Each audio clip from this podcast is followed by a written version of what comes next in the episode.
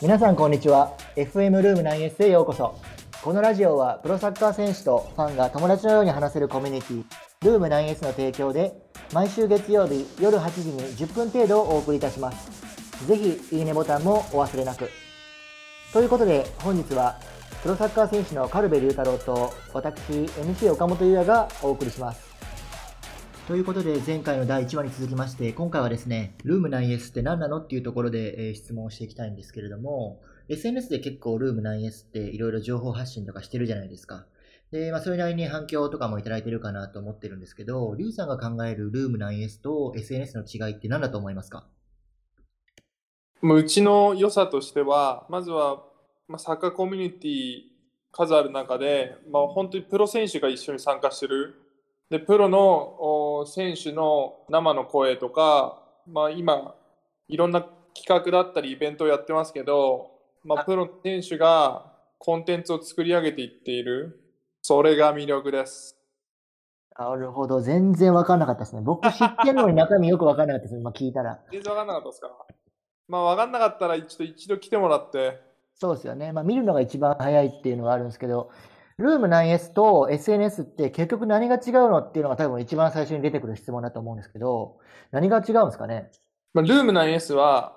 サッカーのコミュニティであり、そこにサッカーが好きな人もいれば、サッカー選手を目指している、まあ、子供たちもいて、かつ、プロの現役の選手たちも多く参加して、みんなでコミュニケーションが図れるプラットフォームになってます。なるほど。あの、よくね、ルーム 9S の SNS で発信してるのって、あの、インスタグラムとか、Facebook って結構一方通行な情報が多いと。要するに、選手が投稿して、それに対して、えー、まあ、ファンの皆さんとかフォロワーの皆さんがコメントしたりする。だけども、これって結局コミュニケーションじゃないよねっていう話から始まった部分もあるんですよね、ルーム9って。そうですね、今、サッカー選手、インスタグラムだったり、ツイッター、YouTube で発信されてる選手多いと思うんですけど、まあ、今言った SNS は基本的に一方通行であって、まあ、選手が伝えたいものとかあ、見せたいものっていうのを発信している中で、まあ、ファンとかサポーターっていうのは、コメントでは何か返すことはできるんだけど、返すこと。返すことって言わないな。まあ、コミュニケーションにまで至っていない。で、選手は、基本的に僕が見てる限りは、まあ、ファンとかサポーターへのコメントに対して、まあ、それに対して返信したりとか、そこからじゃあ会話が生まれていくとか、また違う話に広がっていくとかっていうところはあまり見たことがないので、基本的には一方通行かなっていうふうに思ってます。ルーム 9S ってそういうコミュニケーションができる場だよっていうふうになってると思うんですけど、はい、やっぱり選手目線で、まあ、ファンとコミュニケーションしたいなって思う時とかってあるんですか？僕はもともと、まあ、SNS、もっと言えば、まあ、チャットとか人と話したりすることが好きだったので、はい、ただ、例えばインスタグラム僕一番メインで使ってるんですけど、はい、まあ、なかなかそこでまあ、ファンとかそう自分を応援してくれる方々となんか話を深くする機会もなければあ、まあ、他の人も見てるだろうっていうところでこうコメントを返さないっていうシーンはよくありますね。あそうなんですね。要するにちょっとこうクローズド感もないし、ちょっとインスタグラムでコミュニケーションっていうこと自体にちょっとなんか抵抗があるみたいなイメージだったんですかね。そうですね、かなりありますね。ああ、なるほど。ということは、もしかしたら他のサッカー選手とかもそうやってコミュニケーション取りたいっていう人があ多いという想定なんですかね。それとも、僕は、完全に人によるのかな。えー、まあ、今のサッカー選手に関しては、もちろん、ある程度ファンとかサポーターと距離を置かなければいけない場面もあるとは思ってるんですけど、まあ、これからの時代はどんどんどんどん、まあ、情報を発信してコミュニケーションを図って自分をうまく表現していくとか、まあ、発信していくまあ、ブランディングしていくっていうところが、これからの時代は大切かなと思ってるので、はい、まあ、少しずつ、まあ、SNS にいろんな選手が来て、自分のコンテンツを発信し始めてるので、僕はそのもう一個奥で、まあ、ファンだったり、サポーターと深くつながるっていうところが大事かなと思って、9S を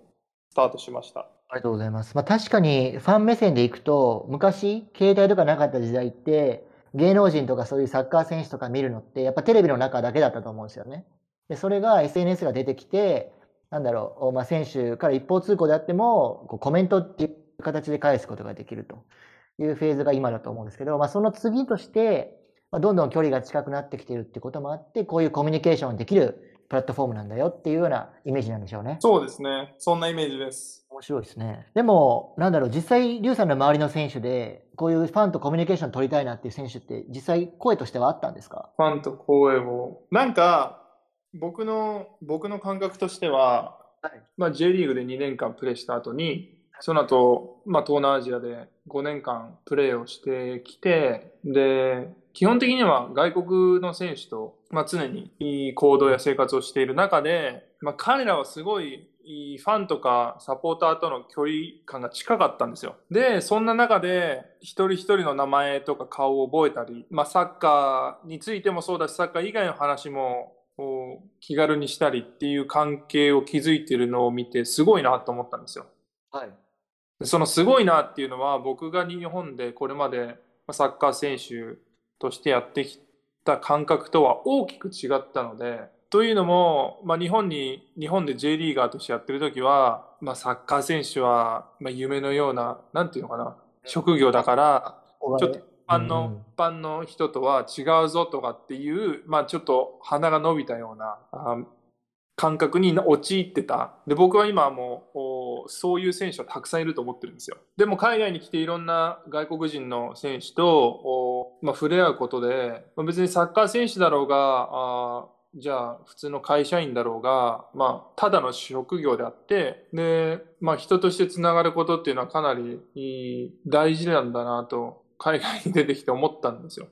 はい。僕が海外で出会った選手たちっていうのは、先ほども言ったように、すごいいいファンやサポーターとの距離感が近いと。はい。サッカー以外の話もする。でその関係性の中で、まあ、選手とファン、サポーターよりももっと深いところで繋がっていっている。だから、例えば、もちろん調子が悪くて、いいパフォーマンスができないとかっていう時も、まあ、サポーターから厳しい声をかけられたりしても、まあ、選手がそれを批判として捉えたりとか、もう一切聞かない、知らないっていう感覚にならずに、ちゃんとアドバイスとして受け入れて、まあ、それを力にというか、糧に、パワーに変えていくっていう光景を目の当たりにしたんですよ。まあ、それと同時に、まあ、ファンの方も、ファンやサポーターの方も、要は選手を一人の選手以上の関係性で見ているので、まあ、彼がどれぐらいその試合にかけて準備してきたかとか、思いを持ってやってきたかっていうところも理解しながらやってるので、まあ、ひ、誹謗中傷というか、心ない言葉とかっていうのは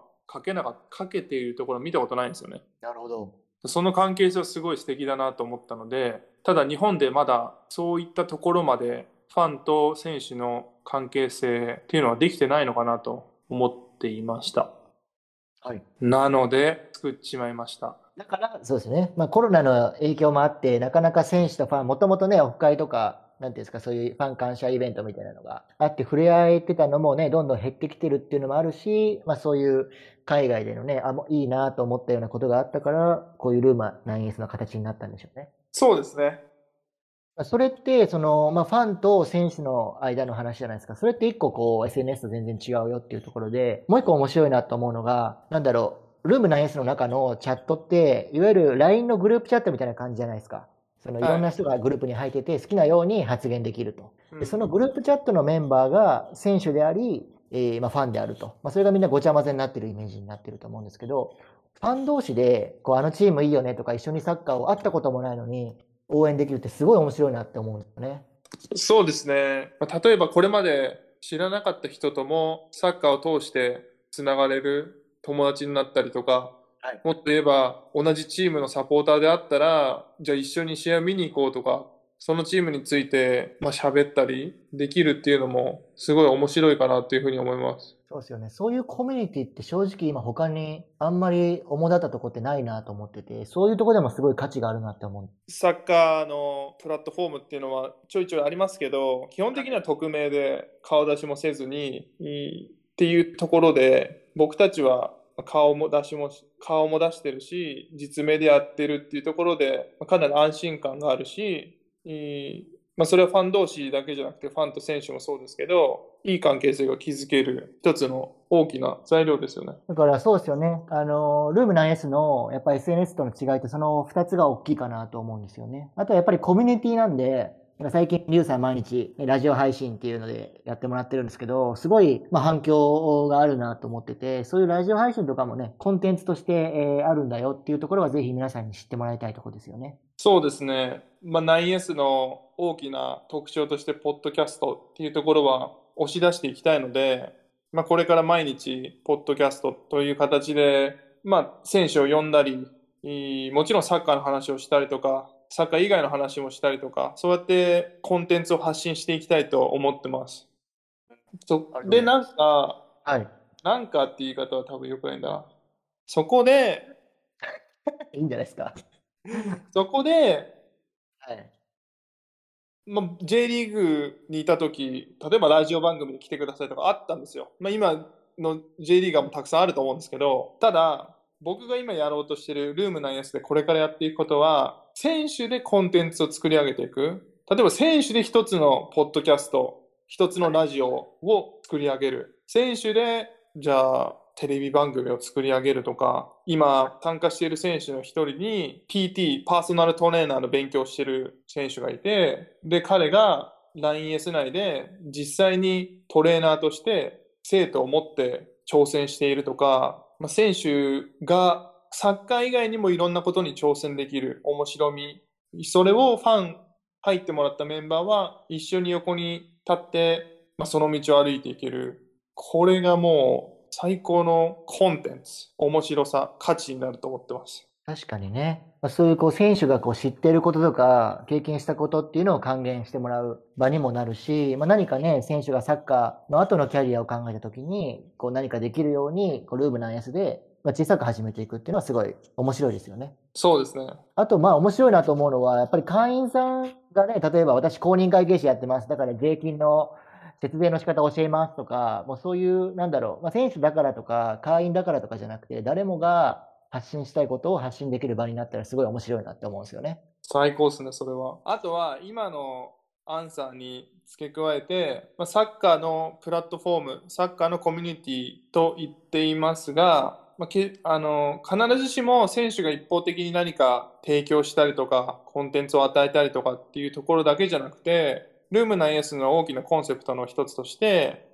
双方に成長を促せる関係性を築きたいメンバーも選手に何か自分の特技だったりとか自分の持ってるものっていうのを伝えて選手をもっともっと成長させたりとか新しい可能性を与えら与えたりとかねでそこから例えばビジネスに発展するのもいいだろうし新しいつながりに発展して新しいコミュニティが出来上がっていけばいいかなっていうふうに思ってます。そうですよね。なんかあの、ジュビロ磐田のキーパーの三浦龍樹選手も、会員の人からいろんな情報を教えてほしかったりとか、学ばせてほしいなんていう話をされたんで、まさに誰もが発信できる環境になれば、選手も成長できるし、他の会員さんも成長できるしと。いうような感じになっていきそうですよね。そうっす。今晩は何するんですか？えっ、ー、と、英語の授業です。英語の授業。あ、いいですね。サンホさんと松井大輔選手ですね。そうですね。楽しみですね。何気にサッカーコミュニティで英語を教えている選手ってなんかなかなかカオスな